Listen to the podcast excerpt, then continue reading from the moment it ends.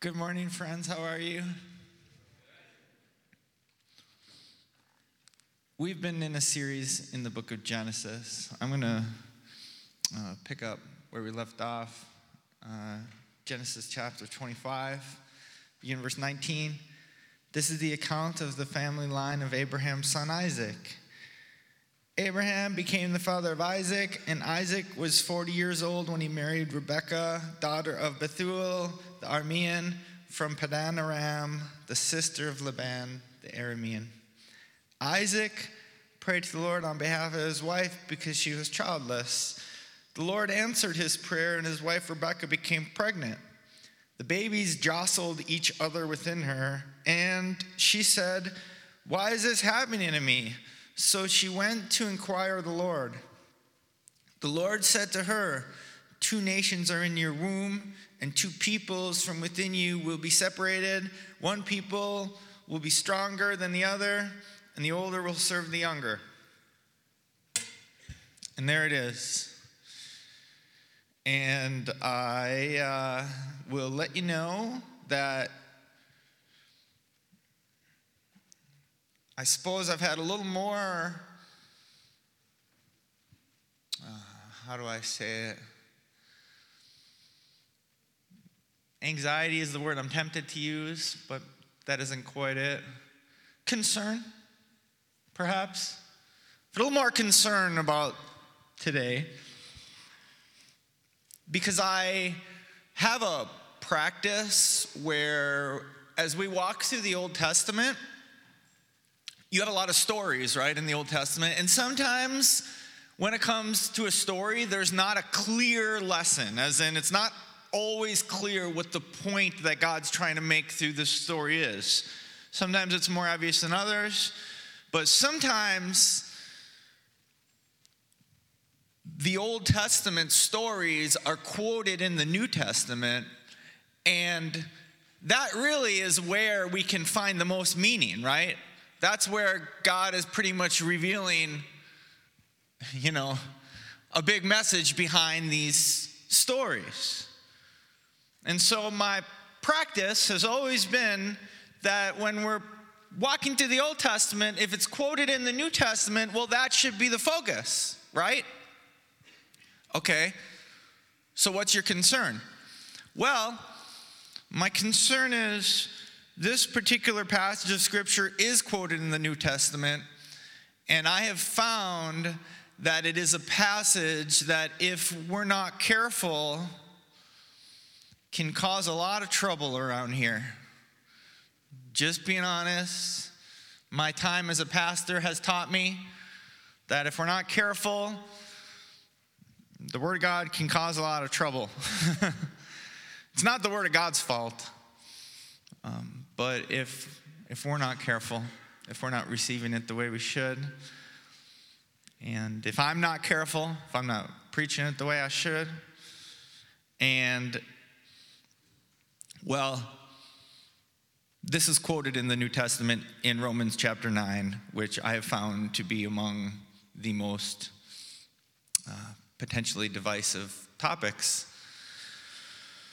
Um, it's about, as you're going to see, it's about the sovereignty of God, the God being in control.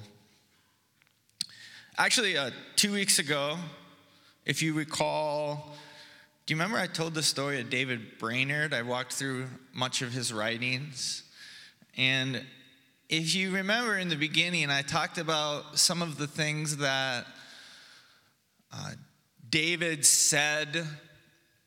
Um, he said before he was converted, before he was born again, there was things he didn't like about the message of Christianity. If you remember that, and I and I, I went over a little bit of that. And if you recall, one of the things he said was the sovereignty of God. And let me let me actually read what he wrote here. Um, so this was, you know, 1700s. Uh, David said, Another thing to which I found great inward opposition was the sovereignty of God. I could not bear that it should be wholly at God's pleasure to save or damn me just as he would.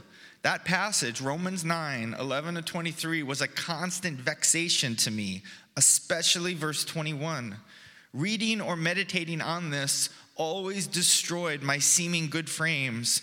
For when I thought I was almost humbled and almost resigned, this passage would make my enmity against the sovereignty of God appear. Um, what, what he was saying here is that there was something about God being God, God being sovereign and God being God. There was something in him that didn't like that. And I found as people, a lot of the times we want to be God. We don't really want God to be God. And really, I, think that's where a lot of this anger comes from. Um, there's been a couple times in the course of my life as a pastor where I've talked about this passage or, or some similar concepts. And I do remember, I remember a time that I preached this, and you're going to see it on the screen. And I remember a young man came up to me and he said, I did not like the things you were saying, but at some point I realized that it was the words on the screen that I didn't like. It was the scripture. And that was the right response. He realized that there was something in him that didn't like it, but he realized it's God that I need to wrestle with here. And before I begin, I want to let you know that this is something you can wrestle with. This is something you should wrestle with. You might wonder, why are you even doing this if there's so much potential for anger and divisiveness? Can't we just skip it? Shouldn't we just focus on something else? All of God's word is helpful for us. It's all helpful. Sometimes it,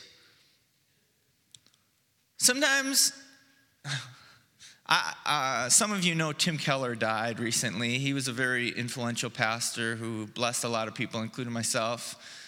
Regarding this specific doctrine, Tim Keller said it's like a sweet, sweet candy with a hard outer shell. And you have to get through that hard outer shell to be able to enjoy the sweet candy. And um, what I'm trying to say is this is helpful, it's good. But there is some wrestling that you must partake in in order to taste and enjoy the sweetness. Um, the reason why I am bringing this to you is because it's my responsibility. The Apostle Paul, Ephes- uh, Acts chapter 20, when he was leaving the Ephesian church, he said, I declare to you today that your blood is not on my hands because I didn't shrink back from telling you the whole counsel of God. I wasn't afraid. I didn't neglect to tell you everything, not just the more palatable parts. I told you everything. So I'm innocent to your blood. That's what he said. Um, I wouldn't have, it wouldn't be a, a walk of integrity for me to avoid passages that potentially um, cause anger. Instead, I believe that God's word should be heard for what it is and it should fall on our hearts. And to be honest, I think we can handle it. I think we've learned um, that we're a church that we can wrestle through things. We can talk, and you know what? We can even disagree. Some of the things that I'm going to say, I have great friends who disagree with me on some of these things, and that's okay. These are some things that I want to give you permission to wrestle with as Christians. You don't have to agree with everything I say in order to be a Christian. You don't have to agree with everything I say for us to be friends. I just want to put that out there. Sometimes that hard outer shell, sometimes it takes a little while to chew on that. And I want to just give you permission to do that. So, I will pray. Father God, let your word speak to us, not me, not my opinions, perspectives, but let us see clearly what your word says and let us um, perceive you with, with sensitive hearts and grant us humility In your name, Jesus, amen. Well, um, so like I say, this is quoted in Romans 9. Let's, let's begin there. Romans 9, beginning in verse 1. The Apostle Paul speaking. I speak the truth in Christ. I am not lying. My conscience confirms it through the Holy Spirit. I have great sorrow and unceasing anguish in my heart. For I could wish that I myself were cursed and cut off from Christ for the sake of, my people those of my own race, the people of Israel. Theirs is the adoption to sonship. Theirs is the divine glory, the covenants, the receiving of the law, the temple worship, and the promises. Theirs are the patriarchs, and from them is traced the human ancestry of the Messiah, who is God over all, forever praised. Amen. So there are a number of things we could talk about in these opening five verses of this chapter. But one thing that I want you to see is the Apostle Paul's heart for his people. So much he longs for his, his people, his brothers, his family, um, the Jewish people, his friends. So much he longs for them to know to know the Messiah, to know salvation, to know life. So much he longs for them. And with whose heart is he longing for them with? That's Jesus living in him. That's Jesus who wept over Jerusalem. He wept over their hardness of heart and their unwillingness to come to him. The reason why I want you to see this in the beginning is because no matter what the Bible says after this, don't forget what it says here. Let me say it another way. A lot of times in, Bible, in the Bible, you see paradoxes, things that do not contradict, but on the surface, perhaps they seem to. Tensions, if you want to call it. And we're going to see more about God's plan, God's eternal plan. But before you consider that, I want you to see and know this the heart of God is a heart of longing for sinners to turn to Him and to know Him and to have life. A God who does not delight in the death of the wicked. That's Ezekiel.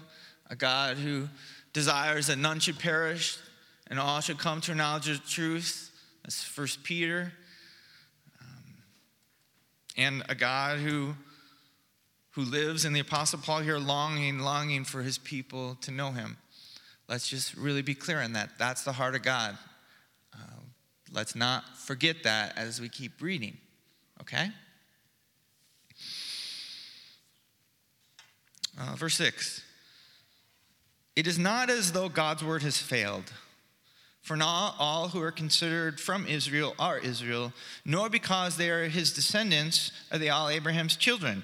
On the contrary, it is through Isaac that your offspring will be reckoned. In other words, it is not the children by physical descent who are God's children, but it is the children of the promise who are regarded as Abraham's offspring. For this was how the promise was stated at the appointed time, I will return and Sarah will have a son. Not only that, but Rebekah's children were conceived at the same time by our father Isaac. Yet before the twins were born or had done anything good or bad, in order that God's purpose in election might stand, not by works, but by him who calls, she was told, The older will serve the younger. Just as it is written, Jacob I loved, but Esau I hated. So now we're getting into, um, well, there's, there's the passage from, from Genesis, and now we're, we're getting into the, the focus of Romans 9. Um, he starts by saying, God's word has not failed, for not all who are descended from Israel are Israel. Meaning, being a physical descendant of Abraham doesn't guarantee that you have the promise of Abraham. It's for not the children of the flesh, but the children of the promise. Um, so you have, because at the time, the gospel had gone out, and largely the Jewish people said no. And the Apostle Paul is saying that God's word hasn't failed. God's working out his plan. And in the next few chapters, actually, he, he goes more into how God has a plan for a hardening of Israel to come upon them and, and for Gentiles, non Jews to come in. And, um, and it seems that there will be, it seems like revival in Israel towards the end. And, and I guess there's, that's a longer conversation for another time. But he's saying that God is working out his plan. And he's saying it's always been this way. It's always been this way that it wasn't all the physical children of Abraham that were counted as the children of promise. And he says, first, you remember, Abraham had two children, and then, and then uh, Jacob had two children. Um, and before they were born, it was said the older will serve the younger in order that God's purpose in election might stand, God's purpose in choosing. Um, the older will serve the younger, just as written, Jacob I love, but Esau I hated. So I want to um, give you uh, how do I say this? Um, a lot of the times I found that there's a lot of divisiveness over um, this passage and ideas related to it. And a lot of the times it's because people don't actually listen to one, what one another is saying. And a lot of times people are arguing and they're using different terminology, and so there's a misunderstanding happening. And Sadly, a lot of theological arguments I found are a lot more about just pride than they are about the actual theology. This is something that I've discovered. Um, but there is differences of opinions and differences of interpretations, and I want you to know that uh, this passage is interpreted in different ways. So, what's clear here, here is um, this idea of God choosing. It's definitely there. There's, everyone agrees on that because it, it says it. But what actually is He choosing? And for some, He's choosing groups of people for a purpose, for a vocation, if you will, for a job, um, choosing the nation of Israel to bring forth the Messiah, um, and the, the people of of Esau to, to not. Um, and that's definitely part of it. No one would argue that. But kind of the more divisive issue is the more contentious or debated um, issue is is that all he's talking about? As in, does this thing of God choosing people not based on works, but based on Him and Him alone? Does that also pertain to our individual salvation?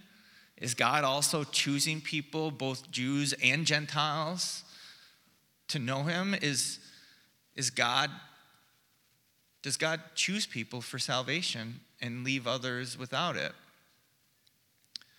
And the way I read the Bible, the way I read Romans 9 is yes, it also is about that. And I'm going to show you my perspective of why I think it is about that also. It is about groups, but if you keep reading, and this becomes abundantly clear to me in a couple of places, especially verse 24, it's not only talking about groups for a purpose, it is talking about individuals obtaining mercy. And that is, that's the hard outer shell that Tim Keller talked about that I think should be heard. Once more, if you hear what I'm saying and you're not persuaded, um, I, I, I don't stand in any judgment of you. And once more, we can be friends, but it is my job to show you the scriptures, what I think they say, and you can decide for yourself with you and God. But I do think this is rather important. Um, so, um, it says, just as I was written, Jacob I love, Esau I hated. Before they were, before they'd done anything good or bad, in order that God's purpose in election might stand, not by works, but by him who calls, she was told, the older will serve the younger, just as, just as is written, Jacob I love, but Esau I hated. Um, so the passage, Jacob I love, but Esau I hated, that actually doesn't come from Genesis. That's not actually talking about the individuals Jacob and Esau. And this is one of the things someone would point to, someone who is of the persuasion that this is this past this chapter is not talking about individual salvation. They would say Jacob and Esau here aren't the individuals, Jacob and Esau, they are the, the people that would come from them. Granted, and actually we're going to look at that Malachi verse before the day is over. But what I will tell you is that Malachi verse is making the same point that Romans 9 is making as a whole. And I also want to remind you that groups of people are made up of lots of individuals.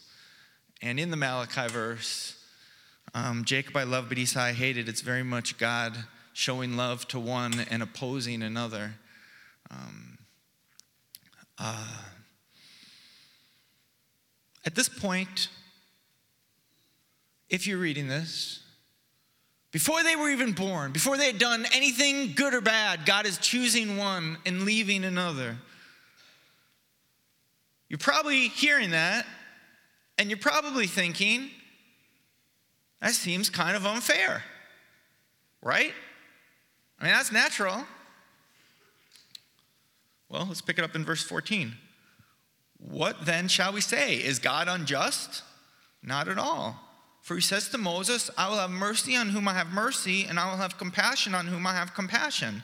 It does not, therefore, depend on human desire or effort, but on God's mercy. So, this is more the reason why I think he's talking about precisely what he seems to be talking about individual salvation. Because if he is talking about individual salvation in the previous verses, it's very natural for you to read it and say, that sounds unfair. And that's why he's responding with, what shall we say? Is God unfair? Is God unjust? Um, years ago, I preached on this, and I titled the message, um, The Doctrine of Election Easy to Follow, Hard to Swallow. As in, I think the logic is easy to follow. I really do. I think, to be honest, I think the reason why this chapter is so debated is not because it's not clear, it's because of what it actually says. And I personally, and again, you can disagree, and we're totally cool, all right? but, um, as in, we're still friends. But I personally think it is really clear, but it's just hard to swallow. But if we can get through that hard to swallow part, I agree with Mr. Keller. There's something sweet here. There's something very sweet. So, what should we say? Is God unjust? He's going to respond to that. Not at all. For he says to Moses, I will have mercy on whom I have mercy, and I will have compassion on whom I have compassion. It does not, therefore, depend on human desire or effort, but on God's mercy. So, is it unfair for God to give mercy to one and not another? Well, if you think it's unfair, you probably haven't really considered the definition of what mercy is. If 100 people owe me $20, 100 people owe me $20, I can point to you and I can say, you know what? I forgive you that $20. Keep it. You are released from your debt. And I can still require the $20 from the other 99. That's my right. I'm not being unfair. If I, if I give a special mercy to one, it's not required of me to give it to everyone else. Otherwise, it's not mercy. That's, that's what mercy is. And that's, that's what the Apostle Paul is saying here. God's not being unjust. Instead, he said, says, I will have mercy on whom I have mercy, and I'll have compassion on whom he has compassion. And this next part, it does not therefore depend on human desire or effort, but on God's mercy. Now, there's something here. Today, actually, I made a mistake two weeks ago. When we were talking about David Brainerd, I said it was Pentecost Sunday because in my mind I was like Pent, five. Pent means five, five weeks after Easter. But actually, I forgot Pent means five as in 50. It's like 50 days or 49 days after Easter. Today's actually Pentecost Sunday. And I'll tell you this I believe this might be a Pentecost Sunday for us. There might be glory revealed in a special way on this day where revival breaks, breaks out. I believe that. And you know why this passage stirs in me this? So, what, what uh, the Apostle Paul is saying right here I will have mercy on whom I have mercy, I have compassion on whom I have compassion. When God says that, he means it's me. The, the next verse that says it doesn't, it doesn't depend on human desire or effort, as in the question of who will receive mercy, it goes no farther than me. It goes to me. I'll have mercy on whom I have mercy. I'll have compassion on whom I have compassion. Some people would like to say, well, God has mercy because we do this, because we have the right effort or we make the right decision. And don't get me wrong, we make lots of decisions that we're accountable for. But what this is saying is there's something higher than that. What does that have to do with Pentecost? What does that have to do with glory being given in a mighty, powerful way? I'll tell you. Here he's quoting the Old Testament too, you know? And he's quoting Exodus 33. And what happened there is Moses said to God, Show me your glory. I want to see your glory. And God said, If you see my face, you're going to die, but I am going to show you something. And the glory of God passed before Moses. And when the glory of God passed before Moses, Moses heard a voice. God speaking, and God said, I am the Lord, which is Yahweh. That's, that's the Old Testament Yahweh, which means I am who I am. I am the Lord. I am Yahweh. I will have mercy on whom I have mercy. So I am, uh, Yahweh, it means I am who I am. You see, it's the same formula. I am who I am. I will have mercy on whom I have mercy. I am who I am. I am who I am means there's nothing higher than me. I am a self sustaining one. No one created me. It all goes back to me. I am who I am. My name is Yahweh. I am who I am. And he equates that with, I will have mercy on whom I have mercy. Here's what I see. Here's what I see. There is something about this truth. There is something that about this truth that gets at the very character of God, the very majesty, the glory of God. Salvation belongs to the Lord. Let us not rob God of that glory by trying to take it, trying to take some of it. He says, No, I will have mercy on whom I have mercy. It's me. It doesn't depend on human desire, effort, but on God's mercy. And that's his right. And I believe it. This truth. It requires some wrestling. Don't get me wrong. But there's a truth here that I very much believe is connected with knowing the name of God. Yahweh, I am who I am. I will have mercy on whom I have mercy. Let's keep reading. Verse 17. For scripture says to Pharaoh, I raised you up for this very purpose, that I might display my power in you, and that my name might be proclaimed in all the earth. Therefore, God has mercy on whom he wants to have mercy, and he hardens whom he wants to harden. Let's see, there, um, here it gets to um, a natural progression of that, as in the idea that God gives mercy to whom he wants to give mercy. That part's good. but someone might wonder uh, what about other people? right? Is God choosing some people to give a special mercy to and passing over others? And the way I read the passage is yes, that's what it seems to say. And and I, I personally don't think it's unclear. If you think it's unclear or if you disagree, God be with you. But I personally think that's what it says. For scripture says to Pharaoh, I raised you up for this very purpose, that I may display my power in you, and that my name won't be proclaimed in all the earth. God has mercy on whom he wants to have mercy, and he hardens whom he wants to harden. But let's talk about this so we don't get the wrong idea. Um, Pharaoh, and I, I guess I would say all of us in this way, we're not blank slates in this world. Let me explain that a little more. We have a nature that desires to go in a certain direction and it's away from God. Sin hardens, and that's what we naturally want. Read Romans 1. The nature of being a sinner means we suppress the truth of God. Don't want it, don't want it, don't want Him, don't want Him ruling over me. I want to be my own God. It goes back to Genesis 3, the whole essence of what we chose when we chose sin. We're going in direction of being hardened. And if you read the story of Pharaoh, yes, God is hardening Pharaoh, but Pharaoh is also hardening Pharaoh. God hardens Pharaoh's heart, and Pharaoh also freely chooses to harden his own heart. Um, so, hardening is something that we choose when we choose sin. This is a direction we choose to go in.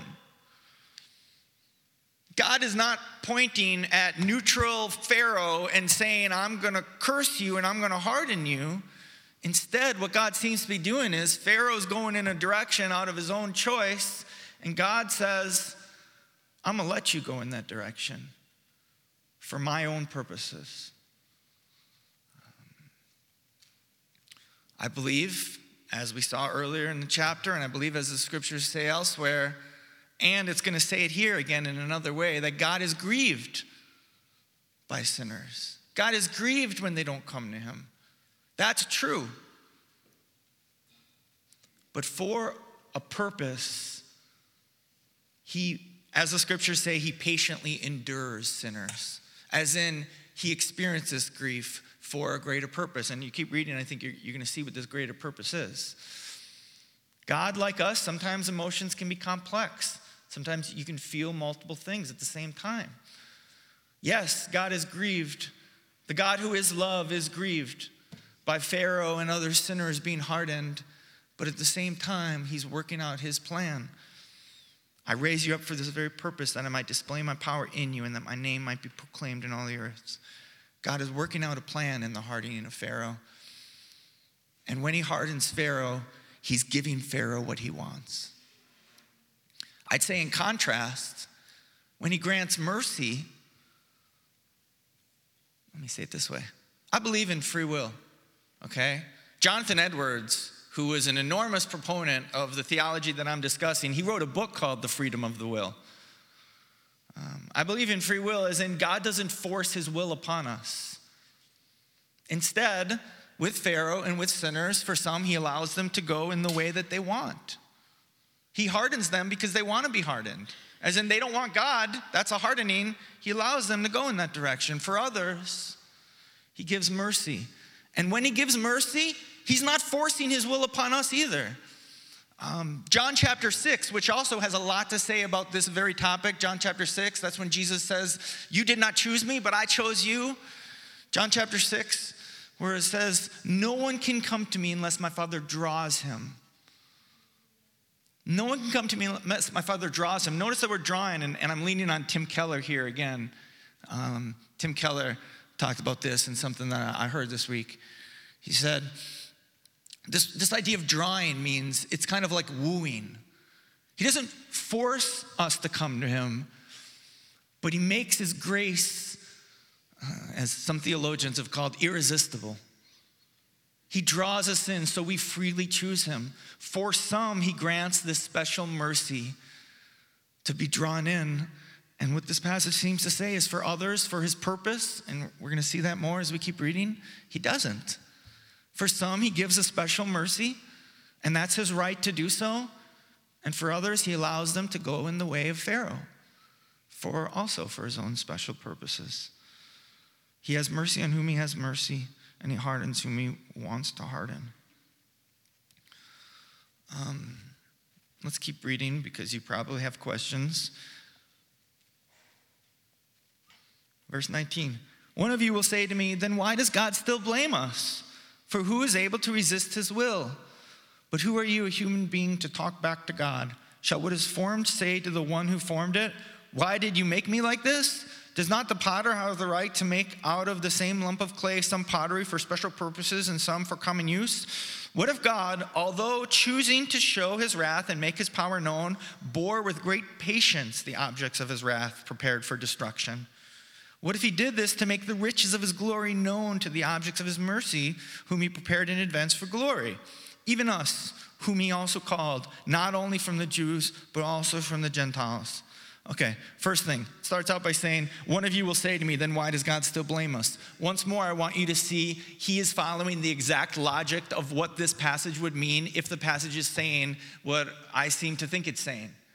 That's why I say the logic is, clear. He's answering your objections, and those objections wouldn't make any sense if this passage wasn't saying what it seems to be saying. So, uh, once more, if you disagree with me, God be with you, but that's, that's how I see it.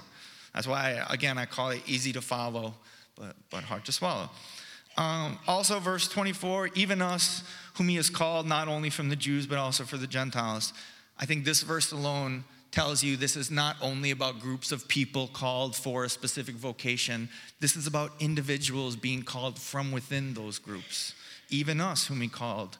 Not only from the Jews, but also from the Gentiles. He's taking this theology about Jacob and Esau and the people of Jacob, the people of Esau, and he is saying, This is about us.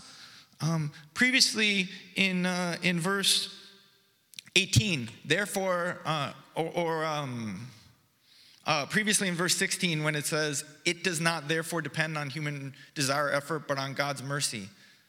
The it, the it is mean, meaning the, the heart of a sinner coming to life. Um, consider the Apostle Paul, who is in a lot of ways like Pharaoh.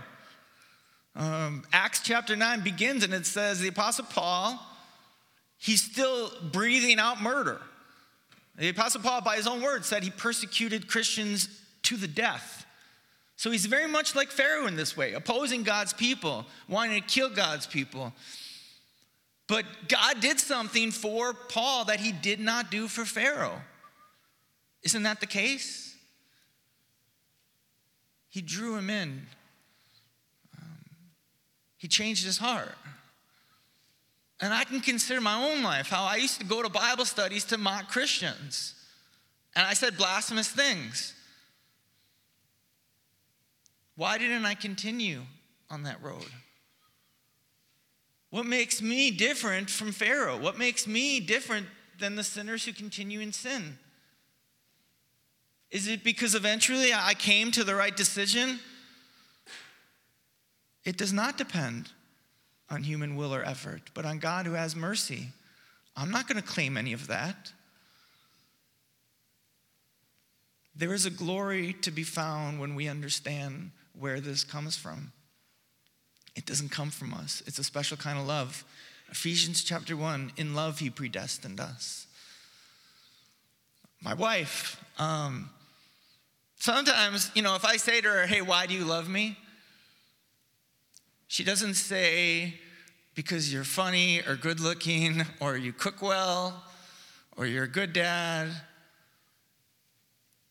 She's always said this. She said, God just put it in me.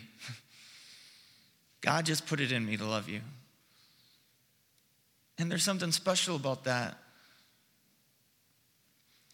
Because if she said, because I'm funny, what if I stop being funny? She said, Because I'm a good dad. What if I stop being a good dad? What if I stop being a good cook? What if I lose these great looks?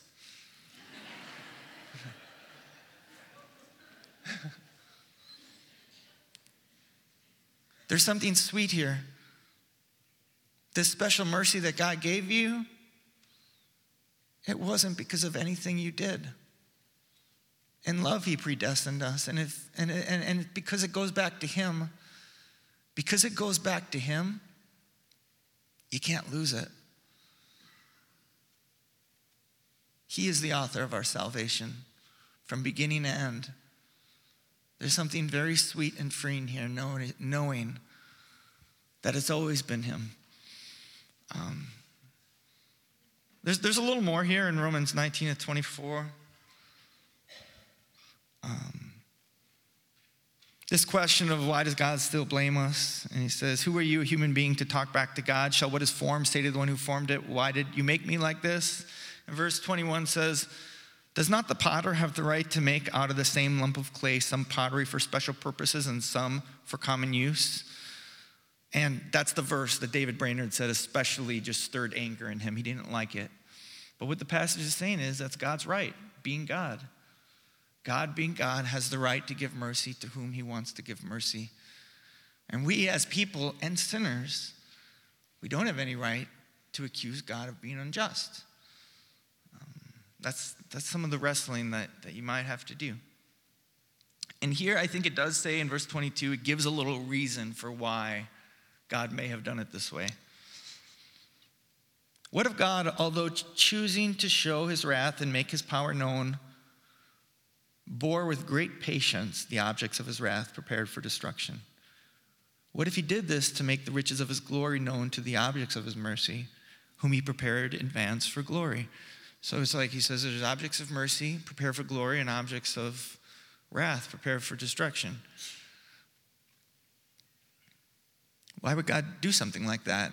Could God have given the same mercy to all? He could have, but he didn't.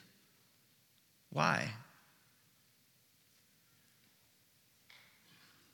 Well, it says here.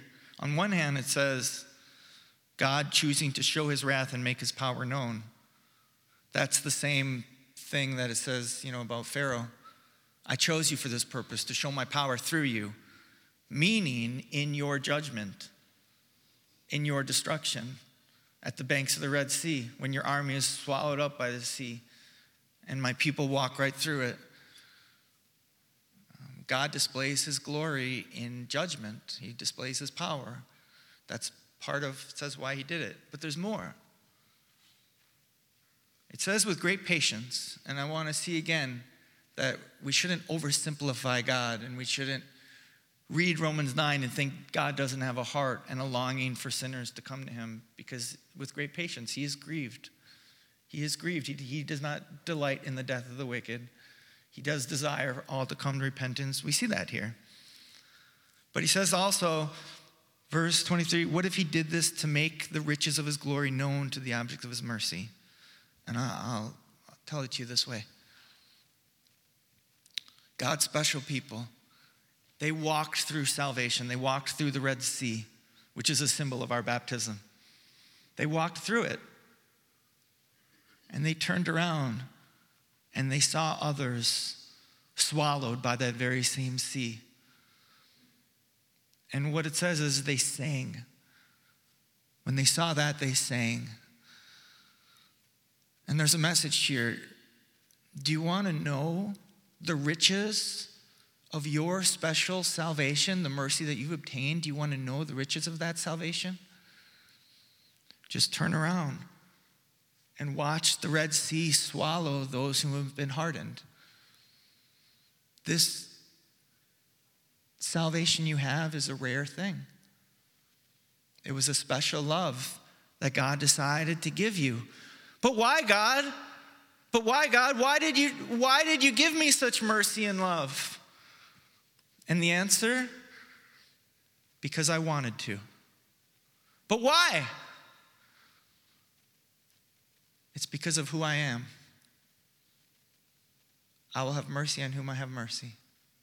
It's because I wanted to. Was it because I made a, a, a, right decision and my neighbor made a wrong decision? Is it because I, I, I, I found some humility somehow?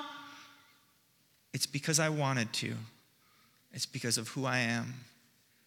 In love, He predestined us. So it is now. There is a remnant chosen by grace. There's something sweet here for our souls. Yes, there's a hard shell you got to chew through, but there's something sweet here for our souls. Um, let's go to the Malachi verse before we end. Malachi chapter 1, 1 through 5. This is what was quoted earlier. A prophecy, the word of the Lord to Israel through Malachi. I have loved you, says the Lord. But you ask, How have you loved us? Was not Esau Jacob's brother, declares the Lord? Yet I have loved Jacob, but Esau I've hated, and I've turned his hill country into a wasteland and left his inheritance to the desert jackals. Edom, that's Esau's people, may say, Though we have been crushed, we will rebuild the ruins. But this is what the Lord Almighty says They may build, but I will demolish. They will be called the wicked land, a people always under the wrath of the Lord. You will see it with your own eyes and say, Great is the Lord, even beyond the borders of Israel. You see, it's the same logic and the same point. I have loved you. That's what God says. And we might say, How have you loved us? And, and he says, You want to know how I've loved you? Look at them, because I've allowed them to be hardened. They don't have the special love that you do. The love, the mercy that you have is a special love. And part of the ways that it can be seen is in the judgment of the wicked. That's what I see in Romans 9. That's what I see in, in uh, Malachi. In a moment, Evangel is going to come up, and we're going to do a time, a Q&A. And I understand there's probably a lot of questions. Service might be a little longer than it is on average because this topic does bring a lot of questions. A um, couple things couple things real quick, a couple of don'ts, a couple of don'ts. Um, don't oversimplify God's word, as in don't let um, human logic bring doctrines farther than the scriptures bring them. Um, don't look at this and say God doesn't have a love for all people because the Bible says he does. Don't look at this and say Jesus didn't die for all people because he's the savior of all men. Um, don't presume to know who are God's special elect because someone would have looked at me, you know, 20 some years ago and would have said, definitely object of destruction right here, you know. Uh, don't think that don't think that this means we shouldn't do evangelism. David Brainerd was pretty convinced by these truths and he worked for God for evangelism harder than any of us. Me personally, this gives me great comfort with evangelism, knowing that God has gone before me.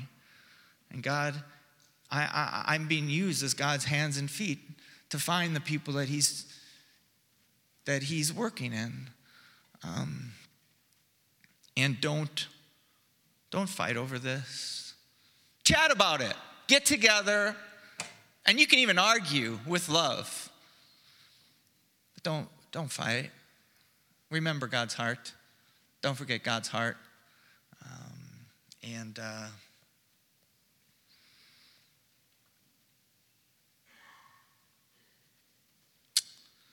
oh, yeah, this is important. This is my last point before we dive into questions. Don't despair over this doctrine. Let me explain that. Some people might hear that God chooses some to give mercy. And having a tender heart, they might say, oh no, I'm so aware of, of my sin. I, I would love, I wish, I wish God would choose me, but I just don't think I'm chosen. And you can be in despair. That is not the voice of God. Remember what Jesus said? Anyone who comes to me, I will by no means cast out. Meaning, if you want Jesus, he wants you. If you want to be one of his special people of mercy, I would say that that's evidence of God working on your heart. This doctrine should never lead someone to despair because anyone, if you want Jesus, he wants you. Don't forget that. I mean, that's a great truth you see all over the Bible. So that's why I say don't take one doctrine of God and put blinders on.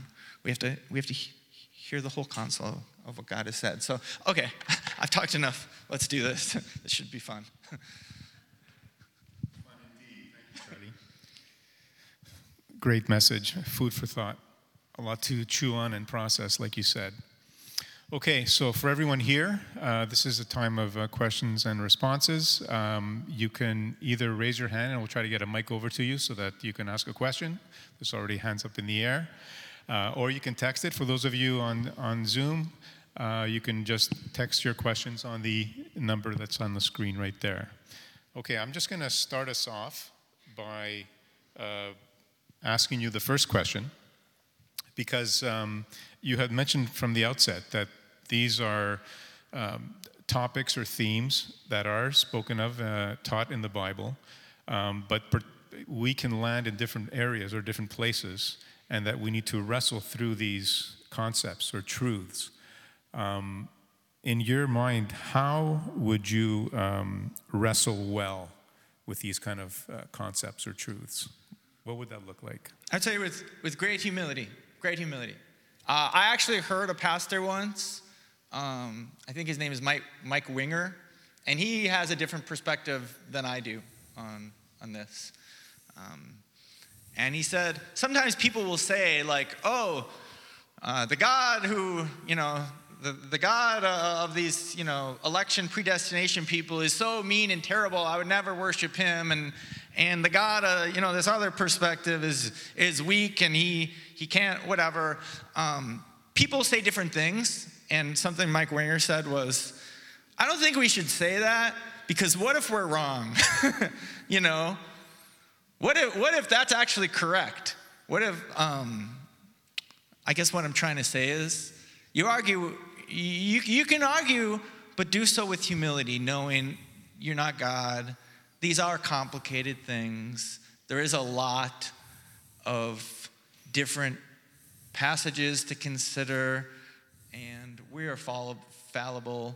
Uh, let me say it this way don't put your confidence in these things on the same level as like your trust in Jesus as Savior.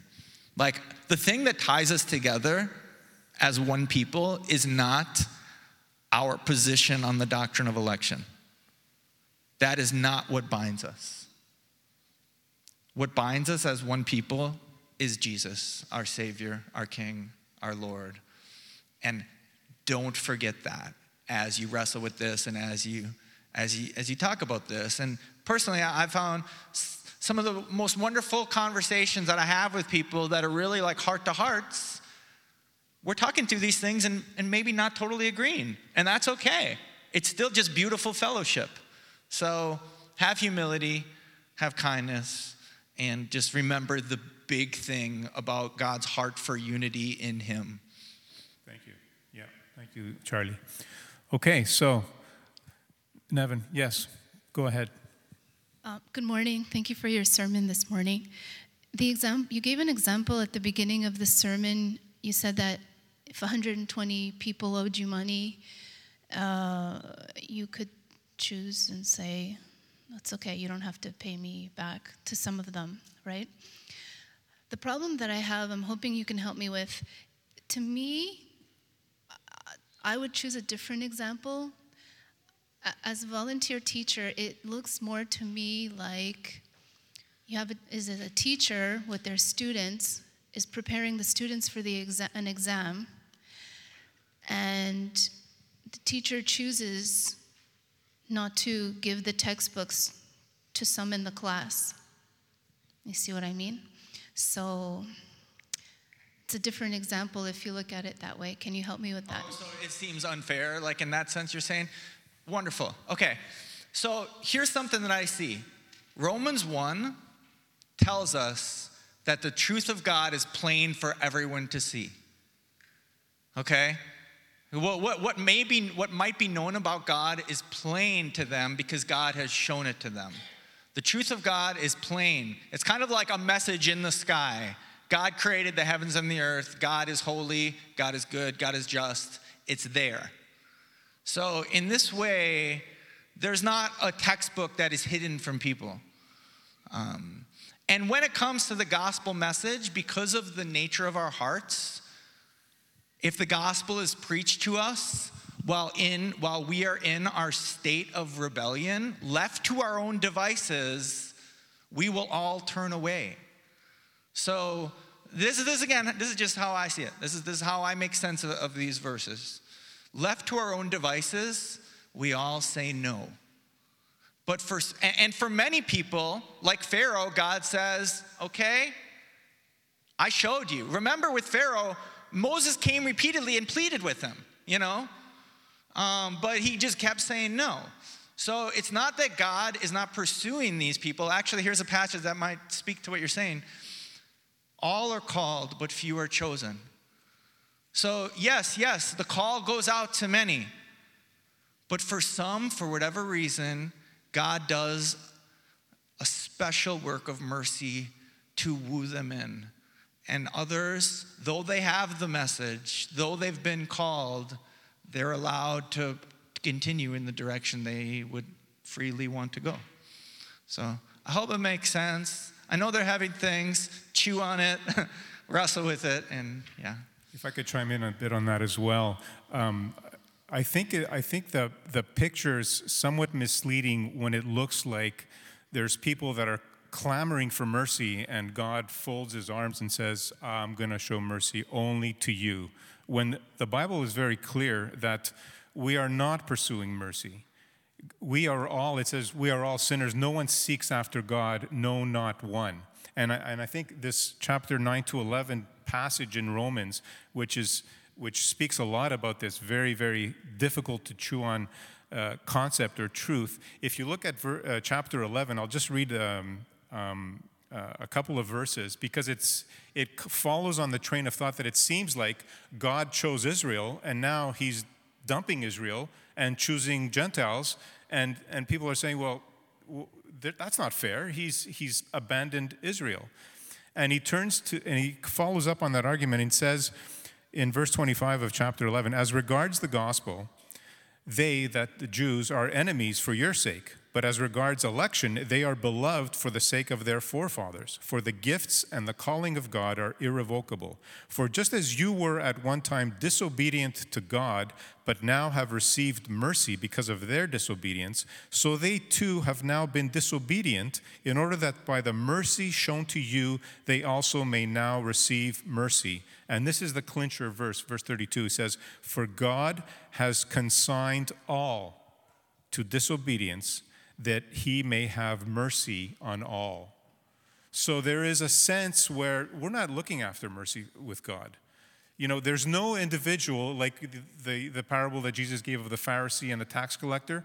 There's no tax collector who beats his chest and says, Lord, be merciful to me, a sinner, that God does not respond with mercy. But the picture that is painted here is that we are not seeking after God's mercy, but it is when He woos us, like Charlie says, that we are awakened to what? What's going on? The reality dawns on us, and then we respond to that wooing and plead for mercy. So that's a more accurate picture of, of how we are as a human race. Not that we're all seeking after God and God is beating back most of us, and just uh, an elect few are the ones that He chooses. Does that make sense? Okay. Yes, Nevin. Okay, thank you so much for the sermon today, Pastor Charlie. I was just wondering if God demonstrated his mercy through the cross and that John 3:16 which is very very simple whoever believes it's the mercy of God the cross that's I just wanted to say that absolutely and that's a, a truth that's why I say Never hear one doctrine and then ignore the other because that message still goes out. Whosoever believes in him, all are invited, all are called. Anyone, I mean, the, the passage I quoted earlier, all are called, but few are chosen. But anyone, that's what Jesus said, anyone who comes to me will by no means be cast out. The gospel must be preached to everyone freely, and to, to do anything less is, is missing the whole heart of God, where um, absolutely anyone who, any, anyone can come to him. That's absolutely true. Um, once more, the way that these doctrines fit together is that message goes out, anyone may come to him. But the way that I read the Bible is left to our own free will because we freely choose sin and darkness we won't come to him. Um, but, but once more, that's, that's how, how I see it. And, uh, but, but at the same time, whosoever believes in him may have eternal life. Yep. Thank you. We have another question. Yes. Hi. Um, can God's will not be changed by our prayers? I, am so glad you asked that because I, I, I was uh, thinking of going into that. This is something that I said, I think, last week and perhaps two weeks ago. God is doing his sovereign plan on earth through the prayers of his people. That, that's a lot to chew on. That's a lot to think of. Um, because some people might hear this message I'm saying and they might think, well, what's the point of praying for people if God's just gonna, if God's just gonna do what God's just gonna do? And in the reality is the way I see it is God stirs our hearts. Like someone's on your heart. I've told the story of my friend Reed Anderson who prayed for me, even though I just like mocked his faith and like ridiculed everything about Christianity. He prayed for me even after I moved away. He kept praying for me, kept praying for me. And I had this mighty, you know, encounter with God and I, and I got saved and then I moved back to town and people were like, you're that guy Reed kept praying for. Like, even after you moved away, like, why did that guy keep praying for me? I don't know. But I guess what I'm trying to say is God put it on his heart. And so absolutely we should pray for people.